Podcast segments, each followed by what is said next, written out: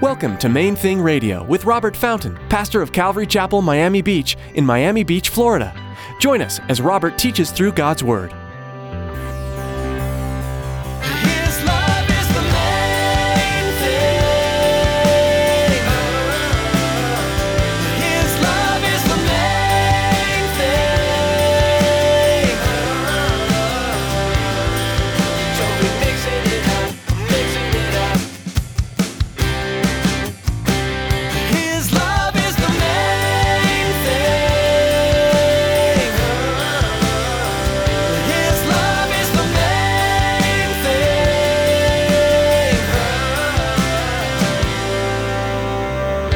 Jesus was emphasizing the need to look at ourselves first.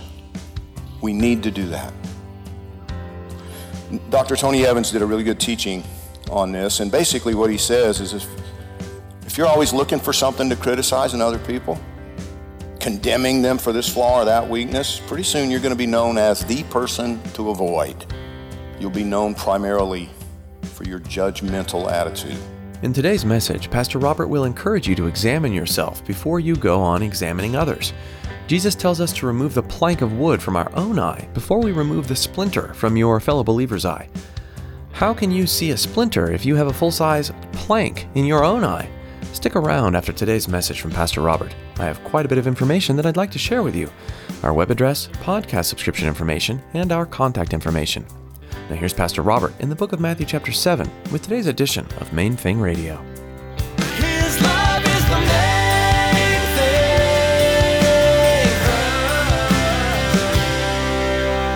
while you're walking around with a blind spot. You have a support beam sticking out of your own eye. You're focused on the sawdust in that person, and you got a support beam in your own eye. He said, You need to be looking at yourself first. And he doesn't minimize, he, he, he's, he's not really saying that that sawdust in the other guy's eye is not important. What he's saying is that, that it's much more important that you deal with yourself first. First, remove the plank from your own eye, and then you will see clearly to remove the speck that's in your brother's eye. For a good tree does not bear bad fruit, nor does a bad tree bear good fruit. For every tree is known by its own fruit. For men do not gather figs from thorns, nor do they gather grapes from a bramble bush. A good man, out of the good treasure of his heart, brings forth good, and an evil man, out of the evil treasure of his heart brings forth evil. For out of the abundance of the heart, his mouth speaks. Jesus was emphasizing the need to look at ourselves first. We need to do that. Dr. Tony Evans did a really good teaching on this, and basically what he says is if, if you're always looking for something to criticize in other people, condemning them for this flaw or that weakness, pretty soon you're going to be known as the person to avoid. You'll be known primarily for your judgmental attitude. With the measure you use, it'll be measured back to you, Jesus said. With the judgment you use, you'll be judged. You and I are not qualified to help another person remove the sawdust in their eye until we have focused on removing the support beams that are in our own eyes. You know, he makes a blanket statement there that I think it's essential we not overlook. Every single one of us needs to recognize that our vision is impaired. Do you understand what I mean? You're so convinced that you're right. Be open to the possibility that you're not. Be open to the possibility that your perspective might actually be wrong. Like I said to a friend of mine this past week, a little humility goes a long way. It is possible that you don't know the whole story. It is possible that you don't know everything you think you know. It is possible that you're wrong about some things. You and I have a common enemy, a deadly enemy. Revelation chapter 12, verse 10 refers to him as the accuser of the brethren, the dragon, that great serpent, the devil, the accuser of the brethren. Jesus, on the other hand, is called our advocate. The Bible says that day and night he's at the right hand of the Father making intercession for you and me, right? Do you see the contrast? Who, who are we called to follow? The advocate or the accuser? Anybody? The advocate. But a lot of times we follow the accuser.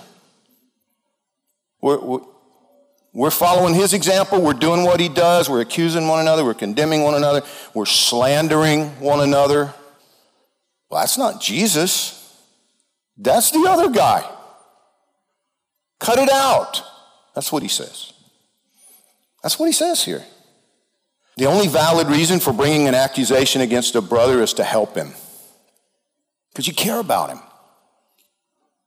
And, so you want to be there for him. And you, you're willing to take the risk. You're, you're willing to risk the relationship and confront. And he tells us how to do it.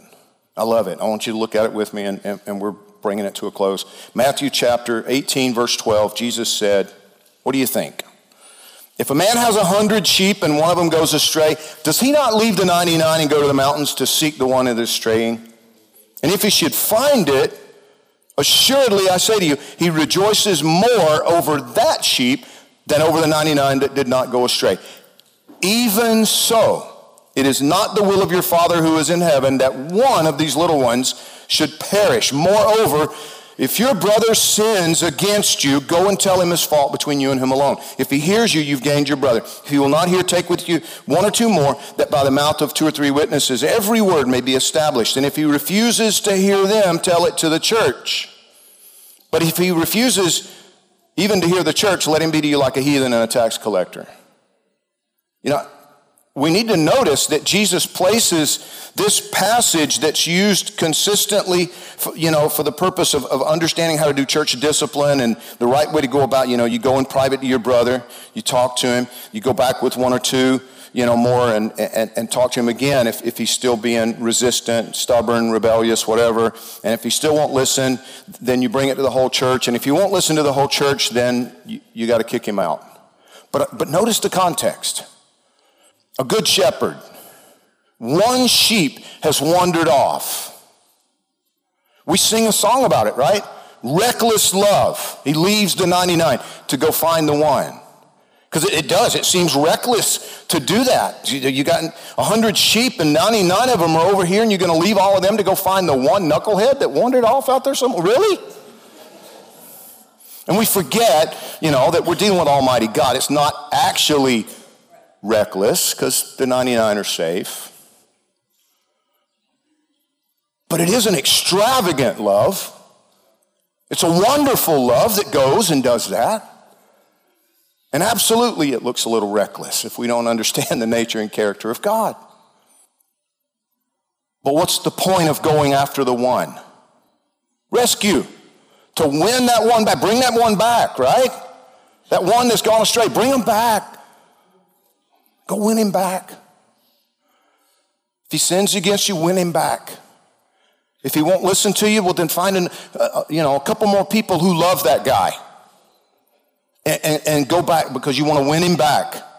If he still doesn't listen, well, then you bring him in front of the, the whole church for the purpose of winning him back because you care about him. That's the point of this. The goal from start to finish is the well-being of your brother. Not ruining, ruining the guy's character, you know, nature or, or uh, reputation, you know, slandering his, his character and stuff. No, win, it, the whole point is to try to win him back. Win her back, not ruin her. And he tells us over and over and over again if you've been offended, you've been hurt by someone, or, or you find yourself just really upset about whatever. There's a, a really clear principle that's outlined in Scripture repeatedly First thing you need to do is open your own life up on God's altar. Just say, okay, Lord, am I missing something here? Is there a blind spot in my life that I need to deal with? Just get real with God about yourself. I had a conversation back in the cafe. You know, we were just talking about some of these principles with, you know, with, with the, the, the, guys that volunteer back in the cafe.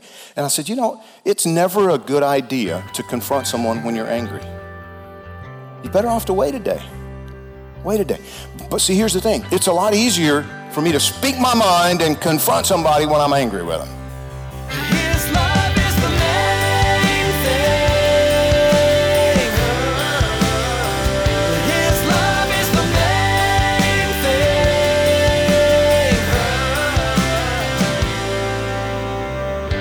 Thing. We are so glad you tuned in today for Pastor Robert's message in the book of Matthew. If you'd like to hear today's teaching again or learn more about Main Thing Radio, visit our website at mainthingradio.com. Before our time with you is through for the day, we'd like to take a moment and ask you to consider partnering with us here at Main Thing Radio. Would you commit to praying for us each time as you tune in? As we continue to produce programs and spread the good news of the gospel, we know the enemy won't be happy. We'd appreciate your prayers for protection and guidance in all we do. Would you also pray for your fellow listeners, too, that each one would allow Jesus to speak truth into their heart? We have one more way you can support us in what we're doing here at Main Thing Radio, and Tracy's here with the details. We all know that it's vitally important to support the local church, the place we call home. But it's also very important to support missionaries. Have you ever considered that Main Thing Radio is missionary work? It is. We need your support to continue to share God's Word over the airwaves. Please prayerfully consider financially supporting Main Thing Radio. Log on to mainthingradio.com and click on the donate button. Thanks, Tracy, and thank you for joining us today to study Matthew. Join us next time for more right here on Main Thing Radio.